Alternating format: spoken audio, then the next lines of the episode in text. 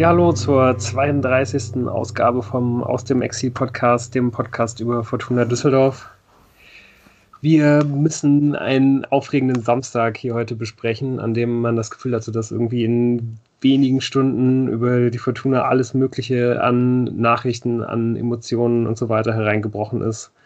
Während die zweite äh, mit 6 zu 0 über die Sportfreunde Lotte hergefegt ist, konnte auch die erste Mannschaft zum ersten Mal seit äh, gefühlten Ewigkeiten mal wieder ein Spiel gewinnen mit dem 1-0 gegen Würzburg. Es gab Personalnachrichten oder zumindest Gerüchte in der äh, Transferecke und direkt nach dem Spiel brach dann noch die Nachricht, dass Klaus Allofs zum Vorstand berufen wird. Ja, und da sind wir zum Glück auch alle zu viert heute für dabei. Äh, da werden wir, uns, werden wir auch alle unsere Meinungen brauchen, denke ich mal. Mit dem Jan in München. Hallo zusammen. Dem Tim in Berlin. Hallo. Und dem Moritz mit mir auf dem Sofa in Köln. Hallo. Ich bin der Lukas und ja, dann starten wir direkt mal mit äh, ja, vielleicht mit dem kleinsten Thema, so mit dem bisschen, was da jetzt noch im, im Kader passiert. Ähm, es gilt jetzt ja als so gut wie sicher, dass ähm, der, der angesprochene Transfer von äh, Kutris jetzt irgendwie in den nächsten Stunden vielleicht sogar noch äh, finalisiert wird und dann wahrscheinlich morgen verkündet wird, denke ich mal. Ja, Moment, der war jetzt beim äh, Medizincheck, ne? Also genau. Kann ja auch sein, Mhm. Man hätte es ja auch direkt nach dem Medizincheck dann verkünden können. Meinst du, da mhm. kommt noch was? Vielleicht ist das auf jeden Fall offen. Vielleicht hat er ja gar keinen Kreuzbandriss und die Fortuna gesagt, nee, Moment, Moment, Moment. Spieler ja, ohne genau. Kreuzbandriss. ja, warten wir es mal ab. Nächste Woche wissen wir es. Genau, warten wir es mal ab wahrscheinlich. Äh, oder eventuell weiß man da sogar schon mehr, äh, wenn, wenn ihr die Ausgabe hört. Im Raum steht jetzt anscheinend eine Zweijahresleihe. Äh, mit einer, mit einer Kaufoption, die drei Millionen betragen soll. Habe ich gelesen. Ähm, plus dann nochmal irgendwie eine Leihgebühr. Finde ich auch irgendwie relativ viel, muss ich sagen. Ach, immer also bis dahin sind wir längst in der Bundesliga, da können wir gleich ja. nochmal drüber reden, aber das, die Marschroute ist jetzt äh, klar. Auch da, glaube ich, soll es da nochmal eine Extrazahlung geben, habe ich gesehen, ja. äh, spekuliert, aber gut, das okay. würden wir wohl alle nehmen. Aber so oder so sieht es auf jeden Fall so aus, dass man wirklich sehr von diesem Spieler überzeugt ist. Ähm, also ich, weiß, dass ich irgendwie das irgendwie immer noch ein bisschen komisch fand, so dass man da jetzt einen zweiten so unglaublich starken Linksverteidiger holen will, den man ja auf jeden Fall, glaube ich, auch, also wenn man, wenn man so jemanden holt, will man den ja eigentlich holen, weil man, weil man absolutes Stammspielerpotenzial in dem sieht. Und das kann ja auf jeden Fall auch äh, Florian Hartherz für sich beanspruchen, würde ich sagen. Also einfach vom, vom Status, den er hat, ich glaube, also je mehr ich jetzt aber wie drüber nachdenke, desto mehr glaube ich, dass halt wahrscheinlich Kutris so eine Art John Zimmer Rolle spielen soll, ne? dass der halt quasi der, ein bisschen offensiver der, der, ja genau, dass er halt der Backup für eine Viererkette ist, dass man aber eben wirklich das, was wir ja auch irgendwie so ein bisschen gefordert haben, dass man schon auch weiterhin irgendwie mit diesem, mit, mit der Dreierkette eben operieren will. Und dass er dann ähm, ja halt dann dieser linke, dieser linke Flügelläufer halt sein kann, also die, die Position, die letztes Jahr einfach oft Erik Tommy gespielt hat und ähm, ja, dann Hartherz auf jeden Fall eine weitere Option für den linken Innenverteidiger halt sein könnte. Mhm. Das kann sein. Und zwei weitere Sachen. Ich glaube, der ist einfach noch nicht wieder komplett fit und äh, muss sich auch noch ranarbeiten. Und zweitens ähm, finde ich es auch nicht so schlecht, wenn es jemanden gibt, der im Kader äh, Florian Hartherz den Posten streitig machen könnte. Da können wir gleich zu kommen. Noch. Genau, sehe ich auch absolut so. Ich glaube nur einfach, dass es halt super schwierig ist, so, so zwei so Leuten halt irgendwie vernünftig aufzuzeigen, wie sie halt auf ihre Spiele kommen wollen. Wenn man nur mit Viererkette planen würde, aber ich glaube, dass man das irgendwie mit dieser, mit dieser Dreierkettenoption halt irgendwie dann doch relativ realistisch machen könnte. Von daher ja. hoffe ich mal, dass da jetzt äh, noch einiges passiert und dass auch wirklich dann die großen Hoffnungen, die äh, die Fortuna in ihnen hat, sich dann scheinbar bewahrheiten werden. Ja. Äh, in dem gleichen Artikel, der in äh, der Rheinischen Post erschienen ist, wurde dann die Fortuna mit äh, Luka Kreinsch in Verbindung gebracht, einem slowenischen Innenverteidiger, im Augenblick noch angestellt bei äh, Frosinone Calcio in der Serie B, also in der zweiten italienischen Liga. Ich glaube, äh, ja, der Name hat euch wahrscheinlich jetzt auch erstmal nichts gesagt. Ich glaube, er ist Nationalspieler. Okay. Das äh, habe ich nicht gesehen. Ähm, ja, was auf jeden Fall wohl ganz, ganz wichtig ist, ähm, dass man wohl noch auf, äh, auf der Suche nach einem Innenverteidiger ist, der der Linksfuß ist. Und das ist er wohl. Ähm, auch da würde ich irgendwie denken, das macht eigentlich dann doch schon relativ viel Sinn, dass man da jetzt irgendwie nicht, äh, ja, dass man da halt irgendwie eher jemanden aus der zweiten Reihe für die zweite Reihe holt. Irgendwie jemanden, der, der zwar den starken linken Fuß hat, der sich aber erstmal dann schon eher hinter Danso und hinter Hoffmann äh, einordnen wird im, im Innenverteidiger-Ranking. Aber auch da dann irgendwie vielleicht mit der Dreierkette und äh, sonst irgendwie dann die, äh, die Einsatz auf Spiele hat. Aber da muss man auch mal sehen, ob es überhaupt dazu kommt. Aber es ist, glaube ich, relativ klar, da irgendwie zu sehen, was halt das Profil des Spielers ist, den die, äh, den die Fortuna noch verpflichten will. Und das ist natürlich auch ein gutes Zeichen für Jamil Siebert, ähm, weil wenn dann ein gestandener Spieler kommt, der, so, der vielleicht auch einen Anspruch auf mehr hegt, dann kann er sich vielleicht mit seinen Einsatzzeiten, wenn sich niemand verletzt, ein bisschen hinten anstellen, aber so zeigt man auch ein bisschen, ähm, die Plätze 3 und 4 in der Innenverteidigung sind äh, noch nicht fest vergeben und äh, wir würden dir da eine Möglichkeit äh, anbieten, äh, dich einzubringen. Ja. ja, das sehe ich auch so. Ich glaube auch, dass das, äh, dass das auf jeden Fall Signalwirkung haben soll, ganz genau wie du schon sagst. Und äh, vielleicht irgendwie auch Teil von diesem Deal ist, den man da ja irgendwie gerade versucht, irgendwie zu schmieden, um ihn mit einem Profivertrag auszustatten. Ja, ähm, gibt es noch was zum Kader zu sagen, was, ist, was es da in Bewegung gab? Nee, ich Oder? bin äh, sehr gespannt. Äh, wir haben ja jetzt noch genau eine Woche, über was wir uns nächste Woche ähm, noch so unterhalten werden. Ich bin wirklich äh, vor allem ähm, wegen dem angedeuteten äh, Paparazzis von äh, RP, die ja genau auf die Minute ähm, berichtet haben, wann Kutris aus seiner medizinischen Untersuchung kam. Entweder man wollte da den anderen prominenten Neuzugang heute nicht, ähm, den Tag nicht zu, zu groß werden lassen, oder ich mache mir dann doch auch meine Gedanken, ähm, warum das noch nicht verkündet wurde. Also ja. das bleibt spannend, das bleibt wirklich spannend. Man muss doch sagen, als äh, Randnotiz noch, also was heißt Randnotiz, schon auch relativ wichtig, dass anscheinend Kenan Karaman bleibt, also zumindest haben das sowohl Uwe Klein als auch äh, Uwe Rösler dann auch noch so gesagt, also dass, es, dass Karaman das selbst in einem Gespräch so bestätigt hat, dass er bleibt. Und ähm, ich glaube, das ist in der jetzigen Situation sehr gut für Fortuna. Ähm, ja. Genau. Äh, so. Genau, dann äh, ja, wollen wir uns mal um den Elefant im Raum kümmern, würde ich sagen. Ähm, Gibt immer so Elefanten, die irgendwie rumstehen. ja, aber das ist schon mal wirklich auch ein ja, größerer. Äh, ja, ähm, die Fortuna beruft Klaus Allos, die äh, Gerresheimer Vereinslegende, zum Vorstand für Fußball und Entwicklung, Kommunikation und Nachhaltigkeit es wurde ja schon seit, ja, also ich, ich glaube, irgendwie seit ich, seit ich denken kann, äh, wurde das ja irgendwie immer mal äh, ja, kolportiert, dass, äh, dass man da, dass man da in Kontakt steht, dass man da versucht, äh, vielleicht irgendwas möglich zu machen, besonders nach, nach seiner Zeit dann irgendwie in Bremen, glaube ich, äh, hat es da immer wieder irgendwie verstärkten Kontakt gegeben. Und jetzt scheint der, äh, der Augenblick der richtige zu sein. Könnt ihr euch noch erinnern an ähm, Wade Hadde Dude da von Stefan Raab? Da gibt es so einen Einspieler ganz am Anfang, ähm, wo so sinngemäß gesagt wird, äh, er verließ Deutschland mit den Worten, äh, ich gehe jetzt nach New York und wenn ich da äh, erfolgreich bin, dann seht ihr mich nie wieder. Und heute Abend ist er wieder hier. Und dann äh, geht Stefan Raab los. Ja. ja. Fiel mir irgendwie ein. Es ist ja irgendwie, ich habe dann diese Pressekonferenz heute. Eigentlich idealerweise geht man mit Fragen in eine Pressekonferenz rein und kommt mit Antworten wieder raus.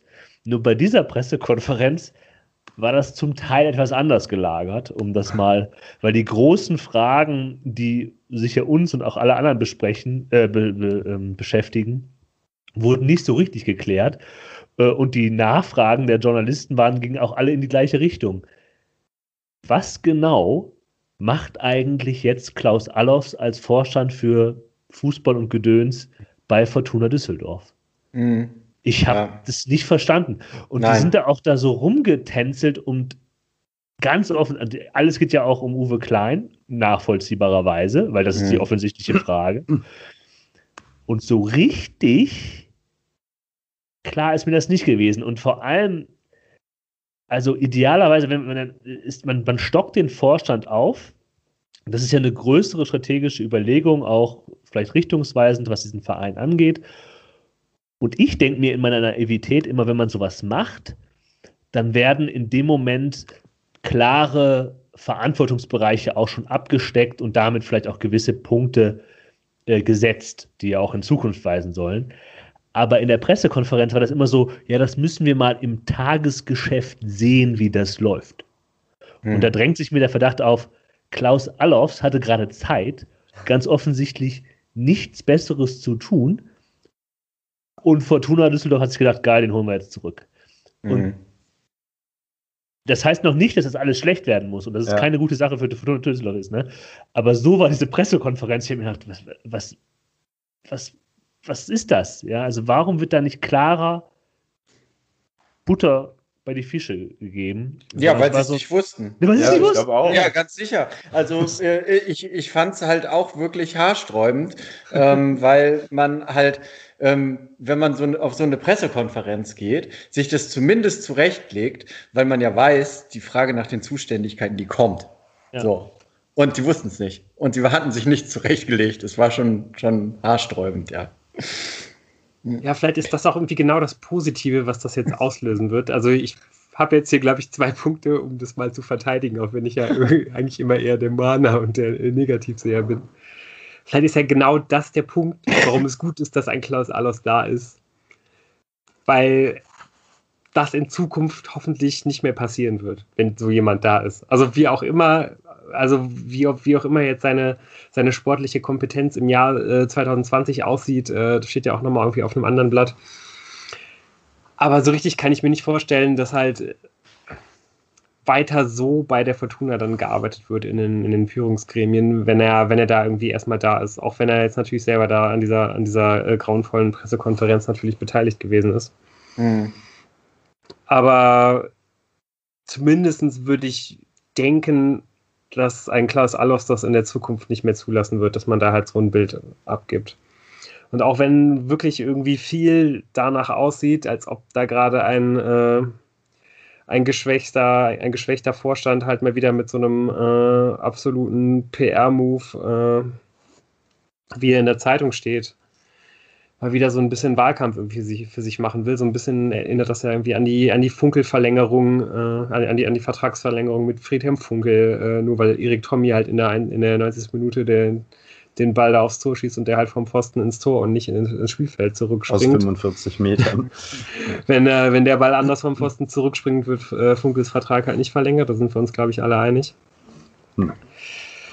Aber ähm, ja, weswegen ich das dann auch trotzdem noch ein bisschen positiv bewerte, ist, äh, dass ich einfach hoffe, dass Klaus Allofs in diese Rolle, die man ja vor einem Jahr mehr oder weniger wegrationalisiert hat, nämlich in die von Erich Rutemöller reinstopp, äh, mhm. rein, reinschlüpfen wird. Und man ja deutlich sagen muss, dass dessen Anwesenheit im, im Vorstand der Fortuna einfach dem Verein unglaublich gut getan hat, dass irgendwie die Sachen, die damals passiert sind, die Fortuna hervorragend aufgestellt haben und überhaupt erstmal dafür gesorgt haben, dass man ähm, diese zwei Jahre in der Bundesliga verbringen konnte. Und auch sonst irgendwie im Hintergrund super viele Sachen angeschoben hat, äh, was man ja jetzt sogar irgendwie im, im, im, Nachwuchsleistungszentrum und so weiter sehen kann. Vielleicht irgendwie auch irgendwo äh, damit, dass, dass es der zweiten Mannschaft irgendwie ganz gut geht und so weiter und so fort. Und ich hoffe einfach so ein bisschen, dass einfach, wenn, man, wenn da jetzt halt wieder so, ja, so eine Art graue Eminenz halt irgendwie sitzt und den anderen so ein bisschen auf die Finger guckt, ob das möglich sein wird, das steht jetzt gleich nochmal auf, auf, auf einem anderen Blatt, da kommen wir ja bestimmt auch noch zu. Mhm. Aber so zumindest vom Standing, von der, von der Aura, die er vielleicht irgendwie mitbringt, ist da halt einfach jemand, auf den gehört wird, der halt eine ruhige, eine besondere Art hat irgendwie und dem man hoffentlich auch Gehör schenken wird. Ja, also äh, ein, ein Journalist in der Pressekonferenz fragte ihn, ob er jetzt sowas wie der Außenminister von Fortuna Düsseldorf sei. Und da habe ich kurzzeitig überlegt, lieber Außenminister als Bundespräsident von Fortuna Düsseldorf, so mit so einer repräsentativen Funktion. Ich hoffe mhm. wirklich, dass er seine Kompetenz, weil ich meine, der hat ja einfach eine gute Vita, der hat ja echt gute Dinge gemacht, so ähm, in den letzten äh, geschätzt 25 Jahren. Und ja, die Hoffnung darauf bleibt, wir werden es beobachten. Also in den letzten, in den letzten 25 Jahren fällt allerdings auch die äh, Entlassung als Trainer bei Fortuna Düsseldorf. Ähm, die auch ja. wirklich zurecht kam die auch nach kurzer Zeit. Ja, ja. Aber, aber ich muss halt mal, also was ich interessant fand, also du, Lu, du hast es vielleicht auch nicht zu Unrecht jetzt ähm, ein bisschen auf, auf Röttgermann abgezielt, aber ganz offensichtlich ging es ja nicht nur Röttgermann darum, sein Gesicht heute in die Kamera zu halten, sondern ähm, Aufsichtsrat war auch sehr prominent vertreten. Und es gab einfach so ein paar Fragen, die die Journalisten sehr dankenswerterweise gestellt haben, die man sich, während man das sah, sich auch gedacht hat. Warum hat denn nicht keiner daran gedacht, Uwe Klein da einfach hinzusetzen? Mit an den Tisch zu setzen. Ja. ja und dann gibt es auch noch diesen Kameraschnitt, wie er da echt mit dem, äh, mit dem äh, Koke vom Marketing am Katzentisch sitzt. Ja? Und dann denkt man, okay, es gibt halt den Aufsichtsratsvorsitzenden und es gibt den stellvertretenden Aufsichtsratsvorsitzenden. ich will jetzt nicht auf einen zeigen, der da halt vielleicht hätte Platz machen können für Uwe Klein, aber vielleicht braucht man den stellvertretenden Aufsichtsratsvorsitzenden nicht da sitzen. Ja, ja und ähm, das und ich denke auch, ja, dass das vielleicht ist jetzt Uwe Klein auch nicht jemand, der irgendwie die begeisternden Interviews gibt und da kann Alofs äh, sich ein bisschen ähm, auch einbringen. Aber pff, es ist schwer, das nicht als eine Beeinträchtigung von Uwe Kleins Aufgabenbereich zu sehen. Gerade wenn sich das im Tagesgeschäft äh, noch klären soll, weil noch nicht klar ist, was da jetzt genau ist, muss man jetzt mal überlegen, ähm, ja, und wird abwarten, aber es wirkt schon so, dass, dass, dass vielleicht ist es auch nicht zum Schlechteren, dass Olofs äh, Dinge tut, die sonst hätte Uwe Klein auch genauso gut machen können. Ja, also ich glaube halt schon auf jeden Fall auch, dass, äh, dass es einfach heißen wird, dass halt einfach Alofs jetzt in Zukunft mehr oder weniger alles abnicken wird, was äh, an wichtigen Entscheidungen irgendwie sportlich getroffen wird, oder? Ähm, ja, ich glaube auch. Also da, es geht, also ich kann mir nicht vorstellen, dass du bei Entscheidungen jetzt quasi an Olofs vorbeikommst, äh, wenn es äh, sportliche Entscheidungen sind. Ja. Ich glaube, es gibt, gibt ja auch so einen Punkt, wo ich mir denke, dass es muss eben nicht schlecht sein, eben mehrere Meinungen zu haben, muss nicht schlecht sein. Und wenn ich mir überlege, wer jetzt neben Klein sportliche Verantwortung trägt und der Entscheidung, dann ist es vielleicht auch ganz gut. Röttgermann hat wahrscheinlich, also ziemlich sicher seine Qualitäten woanders. Der ist halt eher auch so ein Wirtschaftsmensch und wird da seinen Job machen. Und es kann natürlich auch sinnvoll sein, dass eben in so einer Führungsgremium eben auch eben Fachwissen da ist, sportliches. Und nicht nur, wie man äh, äh, expandiert und keine Ahnung was macht. Ähm, ja. Und da kann es ja nicht schaden, wenn man, wenn man jemanden hat, mit dem man da diskutieren kann, wenn sich das auf einer Teamplay war das wichtige Wort, ähm, eben auch reinspielen kann. Ja, wenn es kontrovers ist, ähm, aber äh, auch produktiv. Ja, also es ist halt, äh, also der ist halt nicht Stefan Effenberg oder so, den du da hinsetzt, sondern der Typ hat ja auch schon, auch wenn nicht nur die 25, äh, äh, nicht nur der äh, seine Entlassung als Trainer in die 25 Jahre fällt, sondern ja auch andere äh, Fehlentscheidungen, die ja dann auch andere Jobs ihn gekostet haben damals, ähm, ist er ja einfach, glaube ich, schon ein kompetenter Mensch und das ist erstmal gut, den da zu haben. Es stellt natürlich trotzdem so, so ein bisschen zur Diskussion, ob nicht äh, diese Nachfolge von Lutz Pfannenstiel damals äh, mit Uwe Klein auch einfach nur eine, eine völlige Behelfslösung war, von der keiner so richtig überzeugt war oder so und du dann eigentlich so ein bisschen gewartet hast, äh, wie, wie läuft es jetzt? Und jetzt gab es irgendwie diese Gelegenheit, eben äh, Klaus Allofs zu holen und dann ist es irgendwie doch kurzfristiger als gedacht äh, dazu gekommen, dass man eben noch eine Person dafür äh, sich reinholt. So. Ja. ja. kann ich mir auch ein bisschen vorstellen, dass man einfach dann, gerade weil man ja auch mitten im Abstiegskampf war, gerade schon den Trainer entlassen hatte. Ja. Was man ja wirklich nicht unterschätzen darf, ne? dass der Trainer, den man damals geholt hatte, äh, war halt der Wunschkandidat von Lutz Pfannenstiel, der dann halt einfach äh, keine drei Wochen später halt seinen Abstieg verkündet. Da hast du halt wirklich, äh, ja, das ist halt wirklich fast das Worst-Case-Szenario und äh, da hat man dann, glaube ich, auch einfach erstmal auf die mhm. hauseigene Lösung zurückgegriffen aus äh, ja, einfach auch aus, aus, aus Mangel an Alternativen oder aus Mangel an Ideen. Und wenn man den jetzt vielleicht nochmal einfach mit Allaufs weiter unterstützen kann, kann das auf jeden Fall auch einfach alles äh, in, eine, in, eine ganz, äh, in eine relativ positive Richtung gehen. Also wollen wir es einfach mal hoffen. No. Und ich weiß auch gar nicht, ob man wirklich so richtig vorhat, äh, Uwe Klein da jetzt so richtig stark zu entmachten oder so. Ich glaube eher, dass das einfach nur einfach unglücklichste äh, Kommunikation gewesen ist, wie man, äh, wie man das da heute verkauft hat. Auch wenn er natürlich irgendwie in seinen Aufgaben beschnitten wird, mit Sicherheit. Aber ähm, ich glaube, was, was, was das viel Wichtigere war und warum das passiert ist und warum da halt eben auch nicht nur der Vorsitzende, sondern auch der äh, stellvertretende Vorsitzende des Aufsichtsrats halt vorne Platz nehmen mussten, ist halt, weil jetzt einfach Aufsichtsratswahlen anstehen bei der Fortuna. Und ähm, ja, wir hatten das ja mit dem, äh, mit dem PR-Move eben schon mal angesprochen. Äh, ja, was kann man, äh, wie kann man besser Wahlkampf für sich machen, als indem man sich halt äh, neben die mehr, ja, gegen, neben die absolute Fall, ja, gegen, gegen, gegen so eine, äh, neben so eine große äh, Vereinslegende halt einfach setzt und ja. zeigt hier, seht her, was wir möglich gemacht haben. Bitte wählt uns wieder. Dazu noch ein Gedanken, der auch auf Uwe Klang genauso passt, dass man ja generell auch äh, doch bemüht ist, meiner Meinung nach im Verein seit äh, einiger Zeit äh, so, so, doch verstärkt auf Identifikation zu setzen.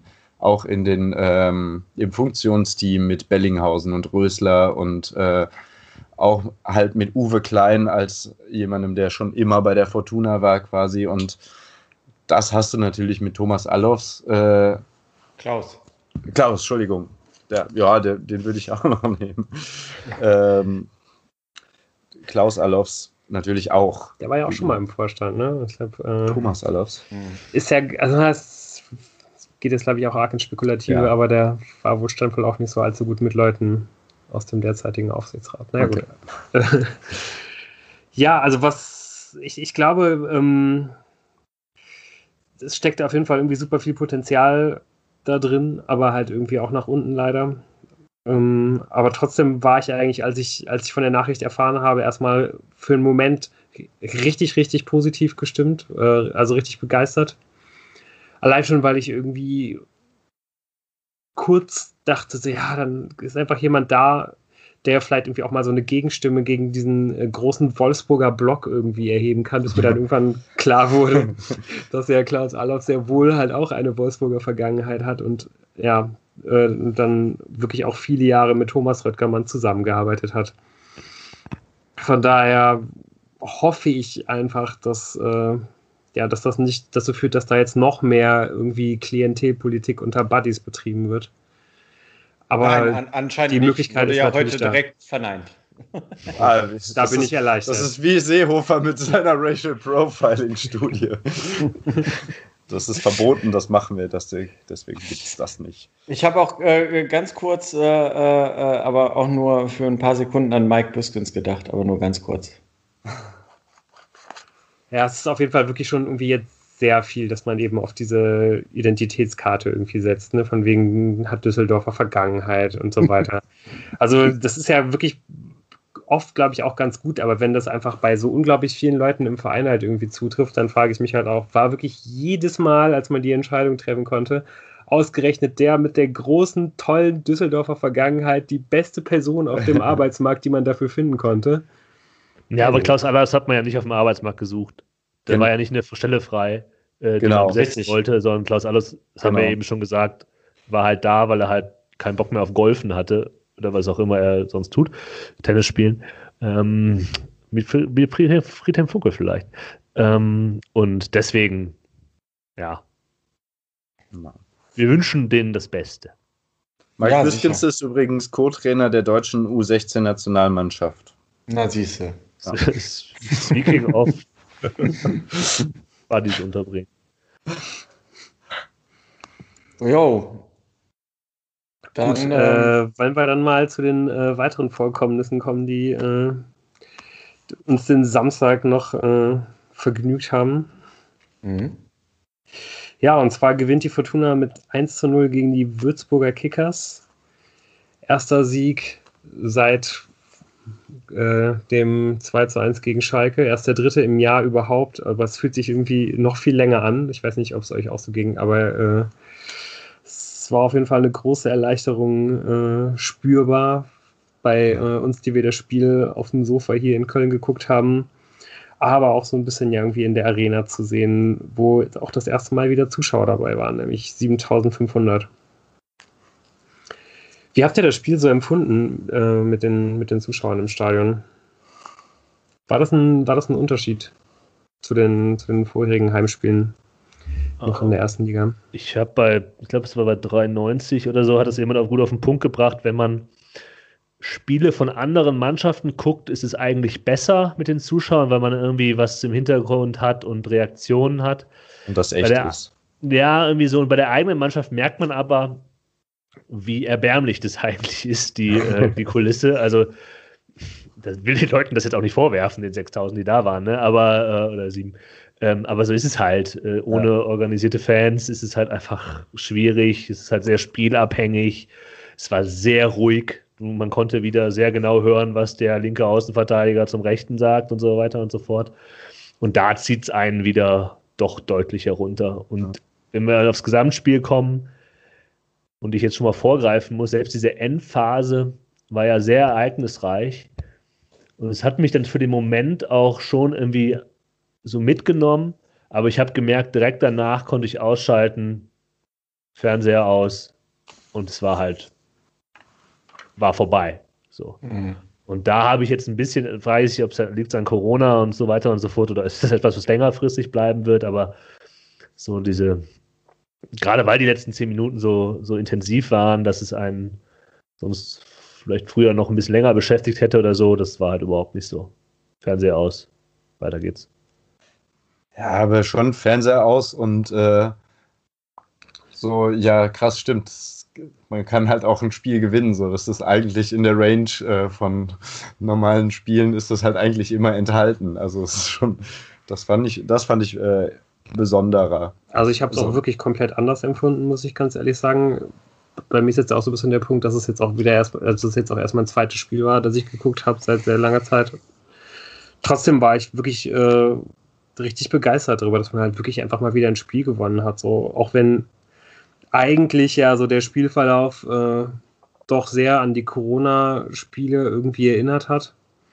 Nicht zuletzt auch, indem man sich da ja irgendwie mit aller Macht versucht, irgendwie von einem hilflosen Gegner in der äh, 95. Minute halt irgendwie noch ein Tor einschenken zu lassen. Also eigentlich war es ja wieder das absolute Größler-Fußballspiel, nur dass jetzt halt einfach äh, Katze Kastenmeier da halt irgendwie dann noch den Ball da rausfischt, was wirklich überragend ist. Also was, glaube ich, ja, was wirklich richtig gut getan hat ihm und äh, auch uns allen, weil das wie so das erste Mal jetzt irgendwie für mich war, dass ich mal wieder wahrgenommen habe, dass bei dieser Mannschaft irgendjemand halt so eine richtig brutale Siegermentalität halt irgendwie äh, ausstrahlt, auch wenn das jetzt hier gerade leicht in so eine Doppelpassrichtung geht, aber ähm, ja, trotzdem, das hat man, äh, hat man lange nicht mehr gesehen und äh, hat mir dann wirklich auch viel Optimismus gegeben. Tatsache, wow.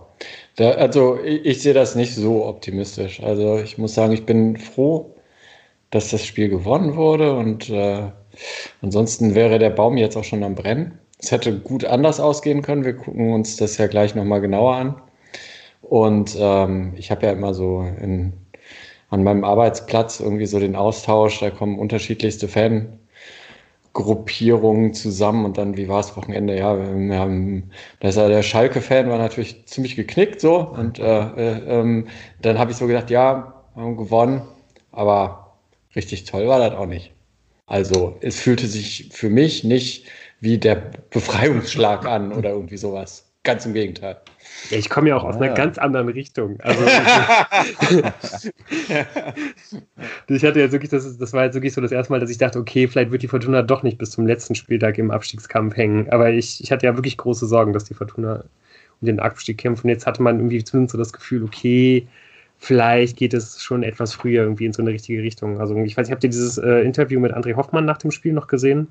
Nee der wirkte auf jeden Fall auch ziemlich erleichtert und ich fand es auch sehr offen, wie er da gewesen ist, indem er gesagt hat, so, dass es, ja, also, also so ein bisschen das, was ich jetzt auch gesagt habe, dass es einfach unglaublich wichtig ist, dass die Mannschaft äh, für den, also äh, gemünzt quasi auf den äh, Moment, wo man gerade steht, dass man irgendwie noch ganz am Anfang von dem Prozess ist, dass man da jetzt halt irgendwie schon ein Spiel gewonnen hat, ist halt einfach unbezahlbar. Ungefähr sowas hat er gesagt. Ja, stimmt auch. Das stimmt ja. natürlich total. Ja. Also ich genau. meine, diese Erleichterung hatte ich da auch. Und ich meine, vielleicht kann das ja auch der Brustlöser sein, aber wir werden es sehen in den nächsten Wochen. Ja, das hat auch Uwe Rösler gesagt, so von wegen, das ist das erste Mal in weiß ich nicht wie lange, dass wir ein Spiel gewinnen. Und das ist halt unfassbar wissen, wichtig, dass die Spieler wissen, dass man auch Spiele gewinnen kann. Genau. So. Und äh, das macht schon was aus. Wollen wir mal äh, zur, zur Aufstellung kommen? Ja. So irgendwelche Gedanken? Der Karaman-Faktor ist jetzt halt wieder da. Hm. Ähm, er hat sich jetzt dafür entschieden, bei Düsseldorf zu bleiben, denn dann kann Rösler mit zwei Stürmern spielen. Das hatte er ja vor. Ähm, ja, aber eigentlich dann Euphorie ähm, stark, dass man ihm die, ihm die Chance gibt. Ja. Und dann war ja nur die, da war ja nur die Frage, als man die Aufstellung sah, hm, wie sortiert es sich? Und es war dann eher so ein 4-4-2 defensiv, sogar so eine flache 4 Rakette mhm. im Mittelfeld. Ähm, in der Offensive war so Botka ein bisschen der, der offensivere Part als Botzek. Ja, äh, Botzek, die haben ja teilweise haben dann beim Offensiven schon auch die äh, Außenverteidiger weit nach vorne geschoben und Botzek genau. quasi in die Dreierkette. Ja. Äh, also so im Aufbau war ja schon Botzek so der. Ja, es hat sich so entwickelt, weil, weil was mich an dem Spiel am meisten genervt hat, ähm, dass diese komplette Gegnervorschau von mir letzte Woche komplett für den Arsch war. Ja. Hat ja einfach gar nichts gestimmt, das was ich stimmt, da gesagt ja. habe. Ähm, Würzburg hat sich einfach Premium hinten reingestellt und überhaupt nicht mitgespielt und hat nur lange Bälle gespielt. Also ein ja, komplette Gegenteil von dem, was ich da behauptet habe, was sie tun würden oder tun könnten. Und da war dann irgendwann, hat man gemerkt, okay, Botzek muss sich hinten reinfallen lassen, um die Außen, auch die Innenverteidiger ein bisschen nach außen zu ziehen und irgendwie mehr Möglichkeiten im Spielaufbau zu schaffen, weil äh, ansonsten hat da Würzburg quasi mit, bis zur Mittellinie gewartet und hat dann Beton gerührt. Ja, ja. ja also ich finde, find, die haben das nicht schlecht gemacht. Von Würzburg. Ja, also ich sag mal, die erste halbe Stunde ist doch der Plan voll aufgegangen. Ja, bis auf, dass man halt in der dritten Minute ja, äh, klar mal locker 1-0 führen kann. So. Ja, richtig. Ja. Versemmelt. Aber ich meine, äh, äh, ansonsten, bis auf diese Chance, da gab es noch eine riesige Chance von, von, von, von Würzburg über den Pfeiffer Pfeif. irgendwie. Achso, Pfeiffer, ja, richtig. Genau. Und da muss ich auch ganz ehrlich sagen, äh, das war, das war ja fast die größere Chance. Und ansonsten. Oh ja, weiß ich nicht. Die erste Chance, also wenn der Ball da ist ja eigentlich ideal, schön zur Grundlinie dann zurückgelegt. Ja. Mhm. Und der freie Schussbahn. So. Schussbahn. Ja. ja, gut, wollen wir jetzt nicht aufrechnen, aber war, war, ähnlich groß die Chance. Das ja. ist also, und äh, ich meine, dann, klar, es kann 1-0 stehen für Fortuna, es kann 0-1 stehen, aber dafür ist, da, da würde ich sagen, äh, dieses hinten drin äh, stehen von äh, Würzburg hat ist schon aufgegangen in der ersten halben ja. Stunde. Und das wird halt einfach etwas sein, worauf sich Fortuna in dieser Saison noch ein paar Mal einstellen muss. Ja, und man hat halt gesehen, die haben so ihre Problemchen noch damit. Mal keine Ahnung. Wir haben ja gesagt, irgendwie die Mannschaft ist noch ähm, am Suchen und dann hoffen wir mal, dass sie bald findet. So, ja.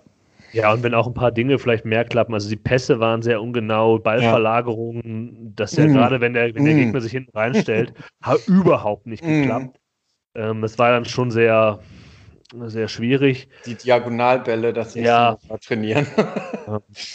Was, das ist aber schon, halt auch Botzek der einzige im Kader, der das naja, so ein also bisschen auch kann, der die Übersicht hat zumindest. Also so das Ja, aber auch nicht nur, also auch zum Beispiel vom, also das hat auch Zimmermann eigentlich letzte Saison besser gemacht, dass er quasi dann einfach mal den Ball rüberschlägt auf die linke. Seite und so. Hat noch gar nicht geklappt. Ja, und ich fand es halt auch interessant, irgendwie, eigentlich musst du da halt über die Außen die, halt, halt die Mannschaft auseinanderziehen, Ball verlagern, über die Außen kommen.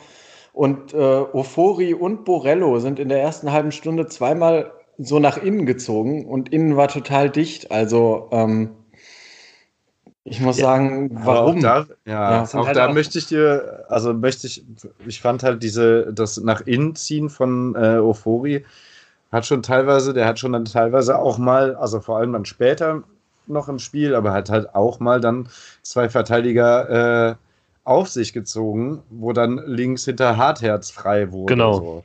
Also mhm. das fand ich nicht so schlecht. Also ich fand ich glaub, generell auch, ja. viel besser als jetzt beim HSV-Spiel zu sehen, ja. was die Idee war so. Also eben, dass man eben dieses Hinterlaufen und dass man eben zur Grundlinie durchkommt, ist ja ganz offensichtlich irgendwie durch die Mitte versucht, versucht man es erst gar nicht, so habe ich das Gefühl. Aber ähm, macht ja auch keinen Sinn, ja, wenn du ja, die Spieler nicht dafür hast. Wenn du die Spieler nicht dafür hast. Aber also fand schon, dass sie immer wieder versucht haben, über die Außen eben den Druck aufzubauen. Und dann, klar, dann gab es eben Fehlpässe und Fehlentscheidungen im Abspiel und äh, ähm, Oder beim, ob man, ob man jetzt weiterspielt oder reklamiert. Ich, äh, da gab es in der 24. Minute ja diese Sache da. Was wird reklamiert da? und, das, und, und, und, das Spiel läuft weiter. Und ähm, wenn da nicht äh, äh sowohl Ofori, der da reklamiert, und Hartherz aber auch, der viel eher an der Grundlinie hätte sein können. Wenn Hartherz da nicht so krass reklamiert, sondern einfach weiterspielt, hat er viel mehr Zeit, den Ball nach innen zu geben. So. Aber macht er halt nicht, sondern guckt erstmal auf Ofori. Was macht Ofori? Er reklamiert, oh, dann muss ich auch reklamieren. Also, ja, die erste halbe Stunde, da war ich schon ziemlich enttäuscht und äh, habe mir hier aufgeschrieben, unkreativ. Ähm, oft ideenlos und insgesamt trist, das Spiel. Habe ich mir tatsächlich für die erste halbe Stunde aufgeschrieben. Eieiei. Aber es wurde ja dann kurz vor der Pause wurde es ja besser. Also da gab es ja Chancen im Minutentakt. Ja. Und das ist eigentlich krass, dass man da so wenig draus macht. Ja, das trifft halt irgendwie auch so ein bisschen so die Erfahrung äh, aus den ganzen letzten Spielen, so dass auch einfach Fortuna immer unglaublich viel investieren muss, um halt irgendwie mal ein Tor zu schießen. Ja, also so, ja, so genau das Gegenteil irgendwie von dem, was man eigentlich äh, in, der, in der Hinrunde 2019-20 äh, irgendwie hatte, wo man wirklich mhm. oft grottenschlecht gespielt hat, aber Rufen Hennings irgendwie aus jedem Winkel und aus jeder Entfernung und zur Not halt irgendwie mit rechts irgendwelche Bälle in Winkel gedroschen hat. So, und das, das, das fehlt jetzt einfach seit super langer Zeit halt extrem, auch wenn man halt irgendwie gegen extrem starke Mannschaften irgendwie auf Augenhöhe ist, wenn man äh, irgendwie einen Gegner dann ja irgendwie doch relativ klar beherrscht, wie jetzt die Würzburger, man macht dann halt irgendwie einfach seine Chancen nicht so. Und es braucht halt einfach unglaublich viel und es, es wirkt ja irgendwie einfach so. Es ist alles unglaublich mühsam und schwerfällig ja, und die warten irgendwie da wie durch Treibsand halt irgendwie immer auf das gegnerische Tor zu und dann ist es das irgendwie dann wieder gewesen. Also irgendwie, ah, wenn man da ein bisschen ah. kaltschnäuziger ist, wenn man da irgendwie zwei, dreimal vielleicht irgendwie ein bisschen so eine bessere Entscheidung trifft. Also irgendwie so, ich glaube, so ganz symptomatisch für mich, wo ich glaube ich echt so ein bisschen verzweifelt bin, war halt so eine, eine Situation, wo Euphorie auf dem, auf dem linken Flügel halt irgendwie einmal nach einer richtig starken Bewegung, wo er den Gegner ins Leere laufen ist und mehr oder weniger komplett frei ist und einfach komplett so schräg aufs Tor zustarten kann, hat dann irgendwie zwei Leute, die er im Hin die, die er im Rückraum irgendwie anspielen könnte, aber stattdessen nimmt er irgendwie das Tempo raus, verzögert und dann, und dann ist die Chance halt irgendwie vorbei. Und da gab es ja wirklich zig solcher Situationen. Und es gab natürlich irgendwie auch einfach die ganzen Abschlüsse, wo einfach mal einer sitzen müsste. Oder auch mal zwei einfach. So, das, das waren auch wirklich genug Chancen ja, dabei, um ja. auch mal zwei Tore zu schießen, Herrgott nochmal. Aber da sieht man dann meiner Meinung nach auch schon wieder den, äh, das Problem daran, wenn halt so Bodka der offensivere der beiden ähm, ja. defensiven Mittelfeldspieler ist, der ist halt nicht für die Tore zuständig. Also der, ne, der, der, hat einfach keine vernünftige Schusstechnik oder kriegt ja. das dann in dem Moment nicht hin. Und das ist halt natürlich, also das ist halt problematisch, weil natürlich muss mal jemand äh, aus dem zentralen Mittelfeld auch in so eine Schussposition gebracht werden und kommen. Das ist ja gut, dass das klappt, äh, dass er dann eben im Rückraum angespielt werden kann. Aber ähm, da kann man sich halt nicht darauf verlassen, dass das zu Torerfolgen führt. Ja, aber sicher, das, das stimmt. Und es ist halt, also eigentlich die Taktik da mit Borello, Ofori und dann halt dem Hinterlaufen ist ja eben auch, vielleicht, auch wenn die wieder viel geflankt haben, aber vielleicht dieses Flankending soll mit den flachen Bällen von der Grundlinie zurück. Und das funktioniert nur dann, wenn du den 16er voll machst mhm. mit, äh, mit eigenen Spielern. Und klar, da ist es gut, dass man mit zwei, zwei Stürmern spielt, aber dann wird eben der Position des eher offensiv orientierten zentralen Mittelfeldspielers umso wichtiger, weil er in mehr Abschlusssituationen kommen könnte. Und das hat halt Sobotka ähm, nicht geschafft, so richtig. Ja. Aber was ich ja interessant finde, und da muss ich ja auch ein Lob an den von mir immer jetzt schon geschätzten Herrn Hartherz, ähm, weil der ist nämlich, es ist erstaunlich, dass sich das Spiel der Fortuna stärker nach links orientiert hat, was auch an Ofori gelegen haben mag im Vergleich zu Borello, aber auch nach Oforis Auswechslung und mit Pledel mhm. blieb die linke Seite die ja. sehr viel aktivere Seite. Und da frage ich mich, ob das eben nicht auch mit Hartherz zu tun hat, äh, vielleicht auch in Kombination mit Karaman, der da, ähm, der da stärker präsent war. Ähm, also das ist schon, weil, weil, weil letzte Saison war Zimmermann noch der ähm, sehr viel aktivere Außenverteidiger, der Spieler, der die fast mit am meisten Ballbesitz immer hatte, die meisten Ballkontakte, über den viel mehr lief. Und das war er am Samstag war er sehr unauffällig, eher Zimmermann. Nicht schlecht, aber unauffällig. Und Hartherz eben, die linke Seite, nicht Hartherz, aber die linke Seite eben die deutlich stärkere. Ja. ja, aber also ich werfe einfach mal äh, die These in den Raum und lasse sie so stehen, äh, dass das vielleicht äh, weder an Zimmermann noch Hartherz lag, sondern an Flecker. Ja, der ist, das ist nicht seine Stammposition, der eigentliche Rechtsverteidiger hat gefehlt. Aber ja. trotzdem, es ist halt auch eine, naja, aber stell dir mal vor letzte Saison vor. Da hätte hm. man das, also jetzt klar, erste Liga, aber hätte man doch die Schwachstelle des Gegners gar nicht ausnutzen können auf links. ja, das gut, stimmt. weil halt der linke Außenstürmer äh, Kovnatski halt immer mit verteidigen musste. Ja, richtig. Oder ja. verletzt war. Oder verletzt war dann, ja. ja ähm, ich wollte aber auch, ja, ja, ja, ja. Also ich fand aber in ein paar Situationen, ähm, dass Hartherz defensiv zu passiv ist und äh, nicht auf den Mann drauf geht und damit auch äh, Torchancen entstanden sind, dadurch, dass der den Schritt zu spät war oder ich finde auch zu spät reagiert hat, äh, zu langsam reagiert hat, äh, um, also er hatte schon auch seine Probleme mit dem Herrn Baumann, der äh, dem Sky-Reporter sehr gut gefallen hat, wie er alle zwei Minuten betont hat. Ähm, defensiv, also ich finde, also ich, der ist auf jeden Fall sehr aktiv und so, äh, stimme ich dir zu.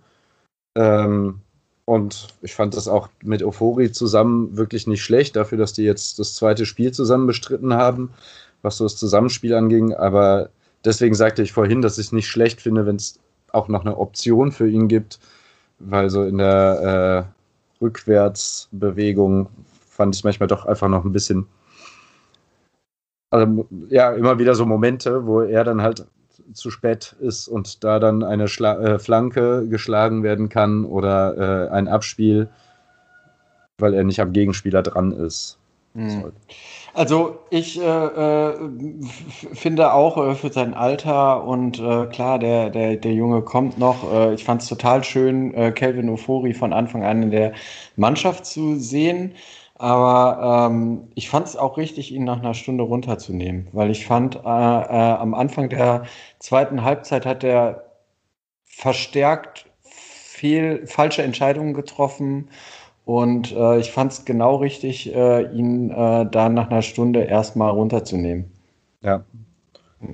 Sollte noch darauf hinweisen, dass Borello zur Halbzeit ausgewechselt wurde, weil Gelb-Rot gefährdet. Oh ja, dass diese frühen Verwarnungen waren auch unglaublich dämlich.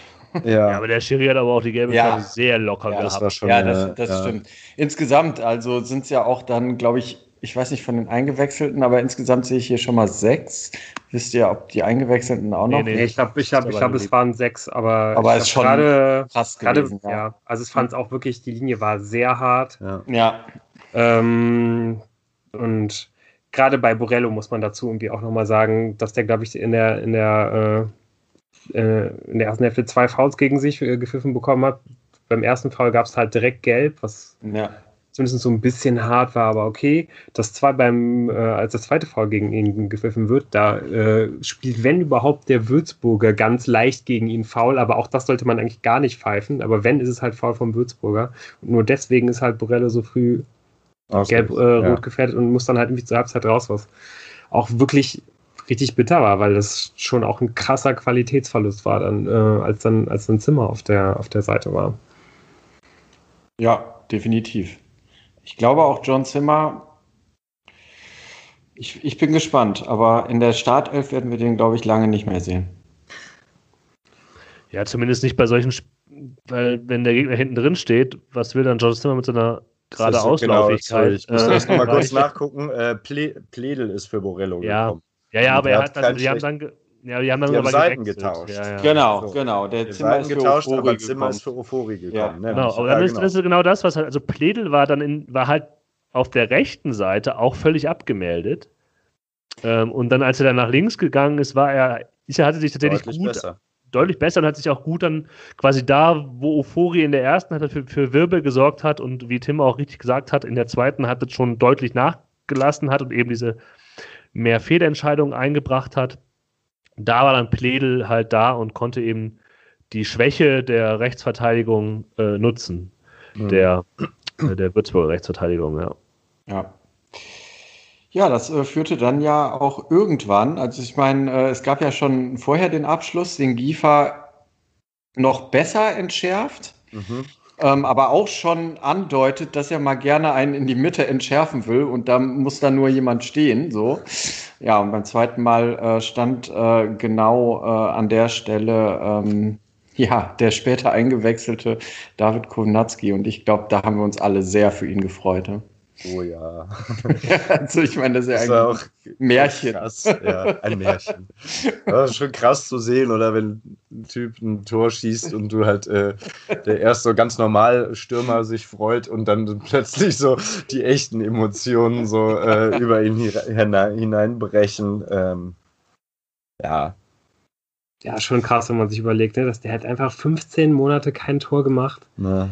Mhm. Äh, für jemanden mit der Qualität, jetzt auch noch in der zweiten Liga angekommen und so weiter. Also das plus irgendwie so jede Verletzung mitgenommen, Covid mitgenommen. Also wirklich einfach äh, ein richtig furchtbares Jahr irgendwie gehabt, äh, sportlich. Und ja, und da jetzt endlich mal wieder zu treffen und halt irgendwie auch gleich so ein wichtiges Tor zu machen, ähm, ja, das hat einfach, glaube ich, einen unschätzbaren Wert für die mhm. Fortuna und vor allen Dingen aber auch für irgendwie für, für ihn selbst. Und wir wünschen uns ja irgendwie alle, dass ja, dass er da jetzt halt irgendwie mal äh, so ein bisschen Kontinuität irgendwie in seine Leistungen bekommt, ne? weil dann ist er halt auf jeden Fall einfach einer der absoluten Topspieler in der ja, Liga. in der zweiten Liga, Wahnsinn. Ja. Also ich meine, äh, ich habe jetzt gerade extra nochmal nachgeschaut. Bei unserem Tippspiel hat von uns Vieren auf jeden Fall niemand ihn auf dem Zettel als besten Fortuna-Torschütze.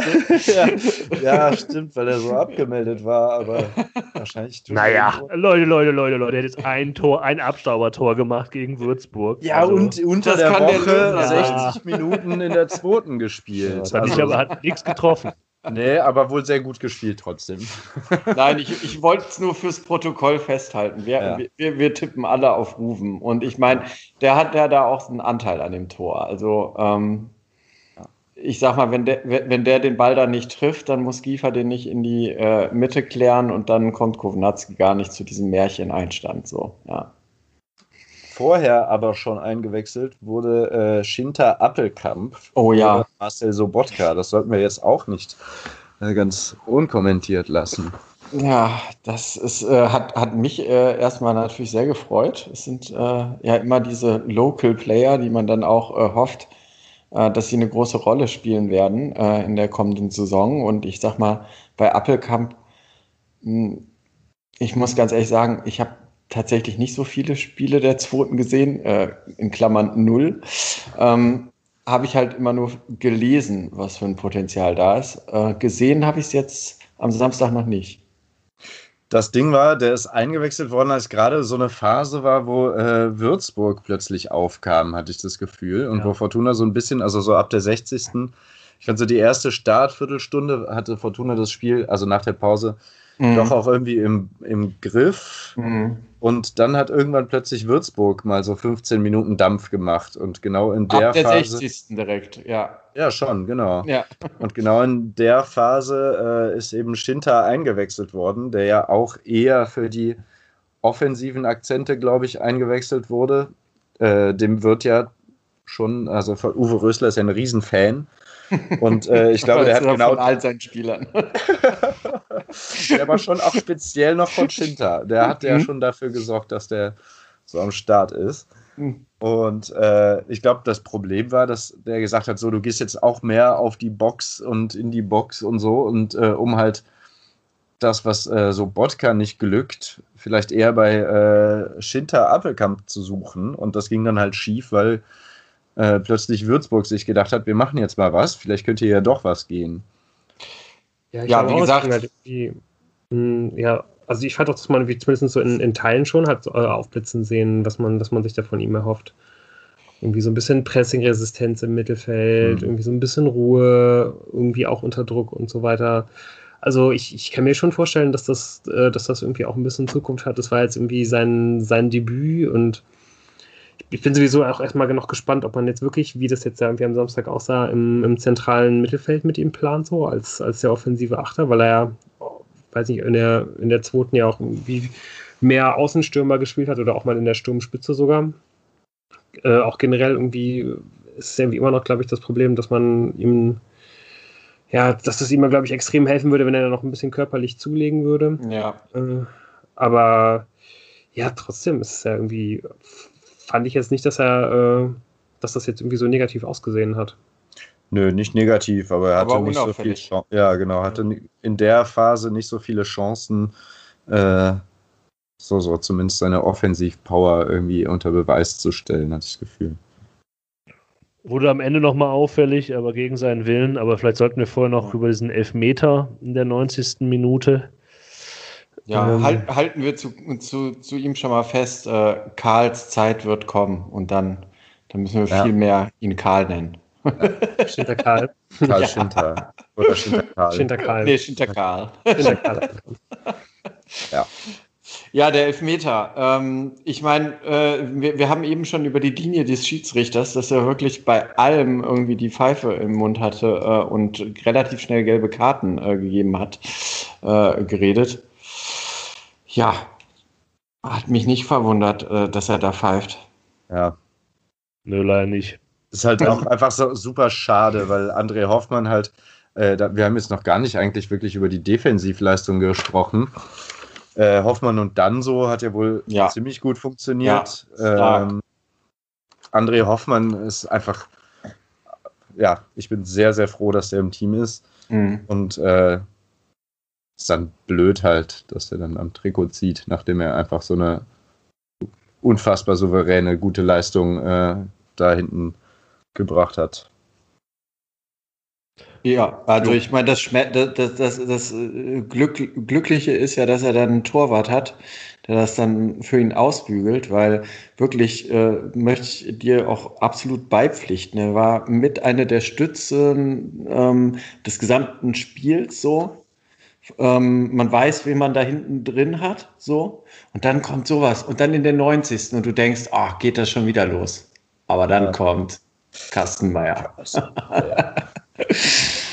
ja, saugeil. Ja, hat einfach generell geil. ein saugeiles Spiel gemacht. Ja, äh, musste natürlich auch nicht viele Flanken irgendwie äh, aus dem 16er fischen oder so, aber ähm, die Paraden waren ja, ja. astrein. Und diese eine Aktion, wo er halt aus dem Tor rauskommt und äh, da rettet. So richtig Manuel Neuer-mäßig. Ja. Äh, Überragend. 40,5 äh, Meter vom eigenen Tor, richtig stark. Also der hat mir auch unglaublich gut gefallen.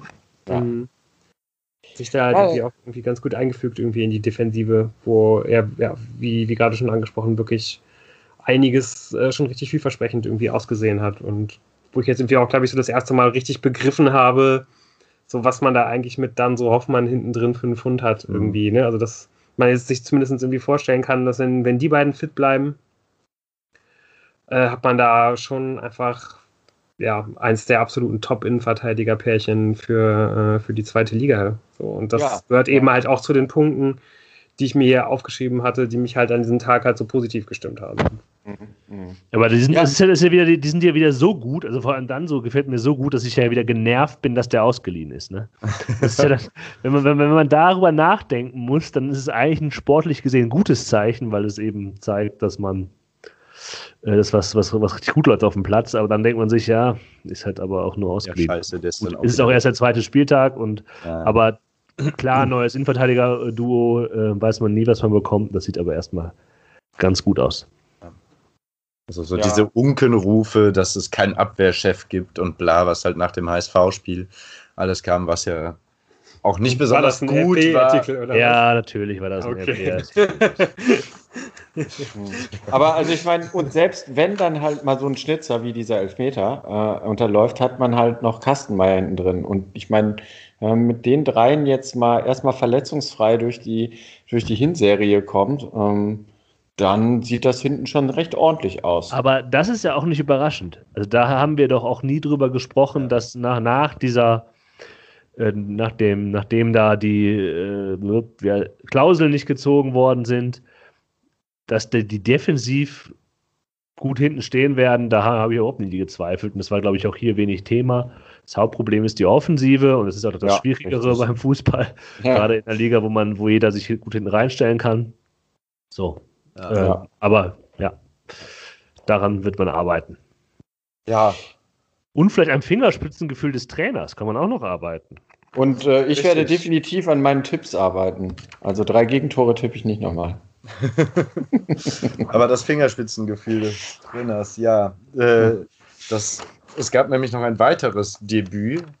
Äh, und zwar äh, Jamil Siebert, der in der 93. Minute zu seinem Profidebüt bei der Fortuna kam.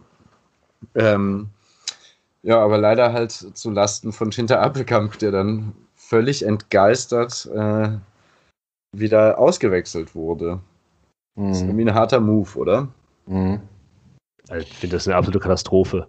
Ja. Und vor allem dann mit der, mit der Argument von, ähm, von, von Röster dann in, in, der Pressekonferenz, ja, man kann das psychologisch Richtige machen oder das, um das Spiel zu gewinnen, wo ich mir denke, ja, stimmt, es gab nämlich nur Schinter Appelkamp, den man hätte auswechseln können. er war der einzig verbliebene Spieler auf dem Platz. äh, also da kannst du doch auch genauso gut John Zimmer rausnehmen in der Situation, ja. weil du ja eh nur mhm. weißt, okay, du musst jetzt den langen Typen bringen, weil jetzt kommt nochmal die Flanke rein äh, von, von Würzburg und danach ist das Ding durch. Da brauchst du auch keinen John Zimmer mehr, der halt für den Konter da steht. Ähm, das finde ich schon. Ja, ich fand es auch krass. Ich habe im ersten Moment gedacht, was für ein bitteres Debüt, jetzt verletzt er sich direkt. Und als ich dann gerafft habe, dass er sich nicht verletzt hat, da habe ich, da hab ich echt gedacht, noch ja, viel okay, schlimmer eigentlich. Ist vielleicht eigentlich noch schlimmer für den Jungen jetzt, ja. Mhm. Ja, es ja. war wirklich einfach ein bisschen wie so ein, wie so auf dem Reißbrett irgendwie, ne? So dass man sich irgendwie dachte, so weiß ich nicht, der Trainer schaut sich halt irgendwie äh, die Werte von den Spielern an. Ah, hier Aggressivität, Körperlichkeit, Zweikampf, wer hat denn hier den niedrigsten Wert? Ach ja, dann nehme ich den jetzt raus. So, weil irgendwie, wie Anders ja schon so. Äh, Live-Scouting oder Ja, was? irgendwie, äh, ja, wie halt in so einem Computerspiel, ne? dass man sich irgendwie anguckt, okay, Ecke, wer ist denn am schlechtesten bei einer Ecke? So, mhm. man hätte durchaus halt auch Zimmer und Plädel rausnehmen können, so, die sich da genauso angeboten hätten. Auch eingewechselt, ist natürlich auch blöd für die. Aber die hätten es vielleicht irgendwie eher abgekonnt, gerade wenn man die vielleicht irgendwie darauf hingewiesen hätte, dass man äh, ansonsten halt hier den äh, 19-Jährigen bei seinem Profidebüt hätte rausnehmen müssen. genau, dass das äh, absolut kein gutes Zeichen war. Ähm, aber ja, vielleicht kann man da jetzt auch trotzdem irgendwie sehen, aus welchem, was sich im Holzer da geschnitzt ist und ob er das einfach mal irgendwie locker so wegsteckt. Und das glaube ich eigentlich schon. Das hat Uwe Rösler ja angekündigt. Es ist vielleicht auch einfach eine, eine, dankbare Anekdote, so in 15 Jahren, wenn er auf eine erfolgreiche Karriere zurückblickt. Das stimmt. Ja. Mhm. Bei Aktuell wahrscheinlich noch nichts, worauf äh, er sowas Wert gelegt hat. Aber gut. Wenn er, dann, er in fünf Jahren mit Japan äh, im äh, WM-Halbfinale gegen Deutschland spielt. ja, trotzdem glaube ich, äh, kann man da einfach auch generell nochmal irgendwie auf diese, nochmal auf ihn hinweisen und eben auch nochmal auf Shamil Siebert haben wir jetzt irgendwie gemacht. Aber ähm, ja, warum nochmal auch das als, als den einen positiven Punkt, den ich da jetzt irgendwie gesehen habe, der mich richtig glücklich gemacht hat an dem Tag, um das irgendwie nochmal abzurunden, dass da halt äh, mit Ofori und Kastenmeier irgendwie zwei Leute eine wichtige Rolle gespielt haben, die bei der Fortuna irgendwie jetzt äh, jeweils ihr Debüt im Herrenfußball gegeben haben. Und man halt irgendwie am selben Tag dann halt zwei Leute debütieren lässt, die halt aus dem eigenen, äh, aus dem eigenen Nachwuchs kommen. Und ähm, gut, äh, Appelkamp ist, glaube ich, in Tokio geboren und spielt erst seit 2015 bei der Fortuna oder ist erst seit 2015 äh, überhaupt in Deutschland. Aber trotzdem, ich meine, was, was gibt es, äh, was mehr für Düsseldorf steht? Äh, ja, japanisch dort. Genau, als, als ein, ein Shintakare. Als ein Shintakare. Und dann Appelkamp. Hallo, Appelkamp genau. ist ja sowas von Düsseldorf. Ja. Also es steht einfach absolut für Düsseldorf, plus halt wie Jami Siebert in Düsseldorf geboren, äh, durch die ganze Jugend mehr oder weniger durchgelaufen, ist einfach großartig. Ja. Also, also das, das hat es, glaube ich, auch irgendwie äh, zumindest äh, in letzter Zeit nicht mehr viele solche Tage gegeben. Nein, aber vielleicht gegen Kiel ja schon der nächste Tag, um mal eine weitere Überleitung und Zeitmanagement meinerseits äh, hier äh, zu betreiben. Das ist gut. Ja, wir werden äh, versuchen, das äh, vielleicht dann noch doch ein bisschen schneller abzuhandeln, damit wir hier jetzt nicht die Zwei-Stunden-Marke brechen. Aber äh, na gut, wir schauen mal. ja, äh, genau. Das nächste Spiel ist dann ähm, gegen Holstein Kiel jetzt am Sonntag um 13.30 Uhr. Ein Auswärtsspiel in Kiel. Äh, Holstein Kiel ist äh, seit 2017 wieder in der zweiten Bundesliga nach einer sehr langen Abstinenz und ähm, hat dann eigentlich, äh, wenn man sich anschaut, wo sie herkommen, dreimal irgendwie eine relativ gute Saison gespielt. Die erste war ja ziemlich überragend. Da ist man erst in, der, ja. erst in der Relegation am äh, VfL Wolfsburg gescheitert. Und auch die beiden Jahre danach war man eigentlich immer eher im oberen Mittelfeld äh, mit dabei, ist nie wirklich in Abstiegsgefahr geraten. Und so ein bisschen ist das auch äh, glaube ich, die Prognose, die die meisten Experten äh, Holstein Kiel für diese Saison irgendwie wieder gestellt haben, dass man relativ ungefährdet irgendwie im Mittelfeld so durch die Saison kommen wird. Ähm, ja, man hatte jetzt irgendwie in der, äh, in der kurzen Zeit auf jeden Fall auch schon ein paar illustre Trainer äh, für, die, für die zweite Liga. Ja. Äh, Markus Anfang äh, war ja der äh, große Erfolgstrainer zu Anfang. Ähm, dann äh, war mit Tim Walter für eine kurze Zeit jemand, äh, der, der Trainer, der irgendwie dann als der neue heiße Scheiß irgendwie im, zumindest im unterklassigen Fußball galt, aber dann bei Stuttgart doch nicht so großen Erfolg gehabt hat, aber dem ja, glaube ich, weiterhin relativ viel äh, Trainertalent nachgesagt wird. Und äh, in der letzten Saison relativ kurz nur äh, dann äh, André Schubert, der ja auch irgendwie zumindest Stimmt. ein sehr streitbarer Charakter ist, Seit der letzten Saison, äh, seit letztem September, also jetzt seit einem Jahr, ist ähm, Ole Werner äh, Trainer bei Holstein Kiel. Auch erst 32 Jahre alt. Also so viel zum Thema neuer heißer Scheiß. Und ähm, der hat es auf jeden Fall geschafft, die, äh, die Kieler extrem zu stabilisieren. Und ähm, ja, so, so sieht es jetzt irgendwie auch bisher diese Saison wieder aus. Man hat ähm, eigentlich nur zwei richtig wichtige Leistungsträger abgegeben. Ähm, mit Emanuel Ioa ist da ja einer relativ gut bekannt. Und, gute ähm, Besserung. Gute Besserung an dieser Stelle, genau. Ja. Und mit äh, Sali Özkan, ähm, ein, ein, zentraler Mittelfeldspieler, der vom ersten FC Köln ausgeliehen war, ist auch äh, zurück zu seinem Stammverein gegangen. Ähm, ja, also richtig starke Neuverpflichtungen, äh, die mit Stammspielerpotenzial geholt wurden. Ähm, Gibt es eigentlich auch nur einen, das ist Finn Bartels, den kennt man ja auch irgendwie ja. noch relativ gut, der von Werder den Bremen auch schon seit ist. Ewigkeiten, ne? Genau. Der hat doch auch mal bei Kiel, glaube ich, seine Karriere so richtig begonnen, oder? Ja. War der nicht auch bei Pauli und so? Der war einfach mal bei Pauli. Ja, ja und, und bei Bremen jetzt natürlich am Ende viel. Ja. Und in Rostock. Aber ich glaube, der hat bei, bei äh, Kiel begonnen. Ja, tatsächlich, der, bisschen, kommt, der kommt aus ja. der Kieler Jugend, genau. Ah ja. Erklärt ah, ja. auch so ein bisschen, warum ja. man diesen Transfer hat irgendwie dann stemmen können. Ah ja. Ähm, Spieler bei, äh, bei Holstein Kiel ist Jae Sung Lee, ein äh, Koreaner, der den Verein vielleicht aber noch verlassen wird. Also es gibt auf jeden Fall immer noch relativ viele Gerüchte. Ähm, dass da Bundesliga-Vereine interessiert sind, äh, da muss man vielleicht noch so ein bisschen abwarten. Aber ähm, im Augenblick sieht es eher danach aus, als ob er äh, zumindest dann am Wochenende noch auflaufen wird. Die Kieler sind äh, relativ gut in die Saison gekommen. Ähm, mit einem 1 zu 0 Heimsieg gegen den SC Paderborn und äh, einem 0 zu 0 beim, beim Aufsteiger aus Braunschweig.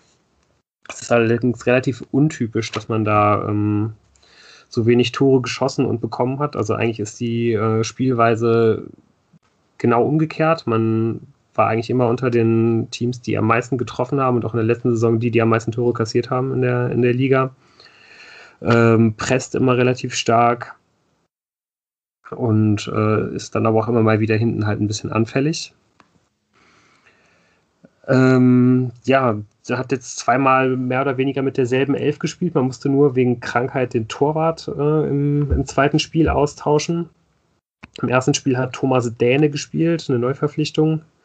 Und äh, im zweiten Spiel wurde der jetzt von, äh, von das Torhüter Ioannis Gelios ersetzt. Äh, auf der Linksverteidigerposition ist Jojo Vandenberg zu erwarten. Auch, really? Äh, really. Ja. Äh, ja, auch, auch, ein Spieler, mit dem, auf, auf den man, glaube ich, noch mit äh, viel gutem Willen zurückblickt. Äh. mit gutem Willen. Viel gutem Willen. Aber wie der, wie der da in Berlin in der Kurve stand. Ja, und, absolut. Also, das ist äh, welch ah. super Typ, überragender Typ. Ah. In der Innenverteidigung hat sich jetzt äh, Marco Comenda festgespielt. Ähm, so ein bisschen äh, eine Überraschung. Ähm, auch er der Spieler, über den der Aufbau läuft. Neben ihm ist äh, Hauke Wahl äh, zu erwarten, der Kapitän, der mehr der Brach äh, Typ brachialer Innenverteidiger ist, also der dann kommt mehr über Zweikampfstärke und so weiter. Ähm, Rechtsverteidiger könnte man auch noch kennen, ist Alexander Ignowski, der äh, hat vor einigen Jahren auch irgendwie ein paar Bundesligaspiele gemacht für Freiburg und Frankfurt. Ja. Mhm. Ähm, die eigentliche Stammkraft da ist äh, Phil Neumann. Ähm, der fehlte im ersten Spiel rot gesperrt und ist dann jetzt ähm, ja, im, im, zweiten Spiel äh, auch nicht direkt wieder reinrotiert, sondern ähm, musste dann nochmal Ligniowski, die, die die Sache ganz gut gemacht äh, hat, den Vortritt äh, lassen. Ähm, auf der 6 spielt Jonas Meffert, auch jemand, äh, der schon in der Bundesliga bei Freiburg gespielt hat, allerdings glaube ich nicht so besonders viel. Und dann die beiden extrem starken Achter, also besonders offensiv starken Achter, Alexander Mühling und eben der angesprochene Jae-Sung Lee. Ähm, über, äh, über die Flügel kommen Finn Bartels und Klaas Rehse, auch Rehse schon äh, Bundesliga-Erfahrung gesammelt. Schalke, ne? genau bei Schalke mhm. ausgebildet worden. Hat jetzt, glaube ich, ist da jetzt aber irgendwie in, in, in letzter Zeit nicht mehr so richtig vorangekommen, war jetzt mehrfach äh, an, an Zweitligavereine ausgeliehen. Und äh, ja, dem würde wahrscheinlich jetzt mal so eine, so eine Saison mit richtig guter Kontinuität irgendwie gut tun. Und ganz vorne äh, der, der Stoßstürmer ist Janis Serra, der wurde auch mal eine Zeit lang, ich glaube, so im, im A-Jugendbereich mal ziemlich gehypt. Irgendwie äh, hat er bei Dortmund gespielt und wurde. schon mal gehört. Ja, also da gab es auch mal kurz Stimmen, die ihm da eine größere Zukunft vorausgesagt haben, aber ist jetzt auch schon, glaube ich, etwas länger bei Kiel. Äh, ich meine, es ist ja auch. Ist aller ja Ehren wert. Ist ja auch aller Ehren wert, auf jeden Fall. Aber äh, ja, vielleicht kennt ihr nach dem Fall trotzdem auch einfach noch davon äh, der ein oder anderen. Ja, ähm, ganz interessant ist äh, weiterhin, äh, dass man jetzt auch zweimal nur dreimal gewechselt, also dass man in beiden Spielen nur dreimal gewechselt hat und zwar auch mhm. dreimal komplett die gleichen Leute eingewechselt hat. Mhm. Der Stamm um, hat sich gefunden, ne? der Stamm hat sich auf jeden Fall gefunden mhm. und ähm, auch sehr interessant, dass man beide Male ungefähr zur 60. Minute äh, damit das System umgestellt hat. Man hat zweimal äh, dann den Stoßstürmer Yannis Serra rausgenommen und mit äh, Niklas Hauptmann, den man äh, auch von Köln ausgeliehen hat, äh, halt noch einen weiteren für die Zentrale gebracht. Okay. Also richtig äh, auf zu Null jetzt eher, nachdem das letztes Jahr so löchrig war, oder? okay. Sieht ein bisschen so aus. Auf der anderen Seite äh, hat man äh, schon auch eigentlich in beiden Spielen, auch wenn das jetzt die, die Ergebnisse gar nicht so hergeben, ähm, auch wirklich offensiv gut ausgesehen. mhm. hat Paderborn äh, bei dem 1 zu 0 Sieg äh, so, ein, so ein bisschen kommen lassen, ist dann aber ständig durch Konter äh, oh je. Äh, genau, exakt, ständig durch, äh, durch, durch Konter, was so ein bisschen eh das Kieler Markenzeichen ist, gefährlich gewesen. Und auch jetzt gegen Braunschweig ähm, waren genügend Chancen da, äh, um, um halt das eine oder andere Tor zu machen. Also da hat man sich sogar eigentlich ein bisschen unter Wert verkauft. Ähm, hat da viel, viel mehr Ballbesitz gehabt, aber das eigentlich auch relativ gut gelöst. Von daher kann man eigentlich auch so ein bisschen mit, äh, mit beiden Spielsituationen relativ gut umgehen. Ja, aber wie du, äh, wie du es jetzt gerade schon äh, mit deinem Einwurf so ein bisschen bestätigt hast, Tim, es war ja. auch so ein bisschen meine äh, Befürchtung, als ich, äh, als ich das gesehen habe, dass ja, dass man jetzt ja schon so ein bisschen sich vorstellen kann, wie wahrscheinlich Kiel dann im Heimspiel gegen Paderborn war ja auch ein Heimspiel, wie man da halt gegen den Aufsteiger, äh, gegen den, gegen den Absteiger äh, aus der ersten Liga halt agieren wird. Mhm. Sollen sie mal kommen. Sollen sie ja. mal kommen mit ihren mhm. Kontern. Ja. Dann so läuft die dann ab und der Hoffmann macht sie weg. Fertig aus. ja. Ja, äh, ja, es ist, kann, kann ein kompliziertes Spiel werden. Mhm. Aber ich meine, äh, äh, nach der letzten Woche, Lou, ähm, bist du jetzt positiver gestimmt oder wird das, das dein, dein, dein nächster Niederlagentipp? Beides. also ich bin, ich bin auf jeden Fall positiver gestimmt, äh, ganz klar irgendwie, ähm, weil die Mannschaft ja irgendwie schon so ein bisschen jetzt gegen, gegen Würzburg zumindest wie so das, das gezeigt hat, so das Mindestmaß von dem, was man sich erhoffen konnte, stabile Defensive, äh, die ersten guten Ansätze und so weiter. Aber trotzdem ähm, habe ich, hab ich die Befürchtung, dass Kiel einfach viel eingespielter, viel stabiler ist, gerade weil einfach sehr, sehr viele Leute, also weil er halt, glaube ich, einfach, ja, die haben jetzt eben auch irgendwie zweimal relativ stabil agiert und die Fortuna halt irgendwie nicht und ganz viele Abläufe sind irgendwie klar, so das ganze, das ganze Zentrum ist zusammengeblieben. Ich habe ich hab, ich hab kein gutes Gefühl dabei und äh, vermute so ein bisschen, dass, äh, ja, dass man da wieder verlieren wird. Man hat jetzt auch äh, eine Option fürs zentrale Mittelfeld weniger mit Alfredo Morales, der aber sowieso jetzt, ne, der, sich, der sich verletzt hat, ich glaube, ja. eine, eine Bänderverletzung. Der war jetzt sowieso so ein bisschen außen vor, wäre jetzt auch ja. eigentlich meine Vermutung äh, für das Spiel gewesen, dass äh, wenn man da nochmal jemand anderen für die Zentrale bringt, äh, dass eher Piotrowski sein würde, mhm. bevor man, bevor man, bevor man Morales bringt. Trotzdem natürlich irgendwie nie gut, ne? Alleine weil weil man ja also auch einfach eh dieses, dieses Kontingent von fünf Wechseln ja irgendwie hat und das ja äh, jetzt gerade in dieser Saison mit den vielen Spielen in kurzer Zeit irgendwie dann häufig auch einfach aussch ausschöpfen sollte. Also du hast die Befürchtung, dass ähm, man denen quasi, also wenn, wenn ich deine, du hast ja das äh, gut analysiert, dass man denen so ein bisschen ins offene Messer laufen wird. Und das glaube ich eben nicht. Also ich meine, äh, Immerhin spielt man nicht mehr nicht zu Hause. Ähm, man hat bewiesen, dass man geduldig spielen kann. Und deshalb hoffe ich eigentlich, dass man da auch 1-0 gewinnt. Ich ja. sage ähm, 1 zu 2 für Fortuna Düsseldorf. Ich ja, glaube auch daran und ich hoffe auch, selbst wenn es kein Sieg werden sollte, dass man halt eine Entwicklung sieht nach vorne. Das mhm. wäre etwas, was, worauf, ich, worauf ich setze. Ja, und äh, ich tippe jetzt einfach mal ein 3 zu 0 für die Fortuna. Ich glaube, die Konter werden ins Leere laufen. Katzen, äh, Katzenmeier. Katzen, Katzen. Oh ja, oh ja. Kastenmeier wird äh, den Kasten sauber halten. Ähm, die äh, Abläufe werden jetzt immer besser. Ich glaube nicht, dass es viel Veränderungen in der Startelf geben wird. Ich könnte mir vorstellen, dass er Sobotka ersetzt. Mhm. Ähm, aber ansonsten glaube ich eigentlich, dass er es genauso versuchen wird. Eine Option ist halt Nana Ampoma, wobei ich nicht ja. glaube, dass er von Anfang an spielen wird. Ich, ich habe ja so ein bisschen Hoffnung noch auf die ghanaische Flügelzange, äh, Ofori über rechts und Nana über links. Und, ich glaube, äh, der wird aber erst äh, eher Ja, wobei, ich glaube, er wird eher Ofori rausnehmen für Ampoma als Borello. Ja, glaube ich auch. Ich auch glaub, wenn Borello noch defensiv ein bisschen Schwäche hat. Hm. Also ich, ich könnte mir auch gut vorstellen, dass äh, Pledel und Borello spielen. Ja.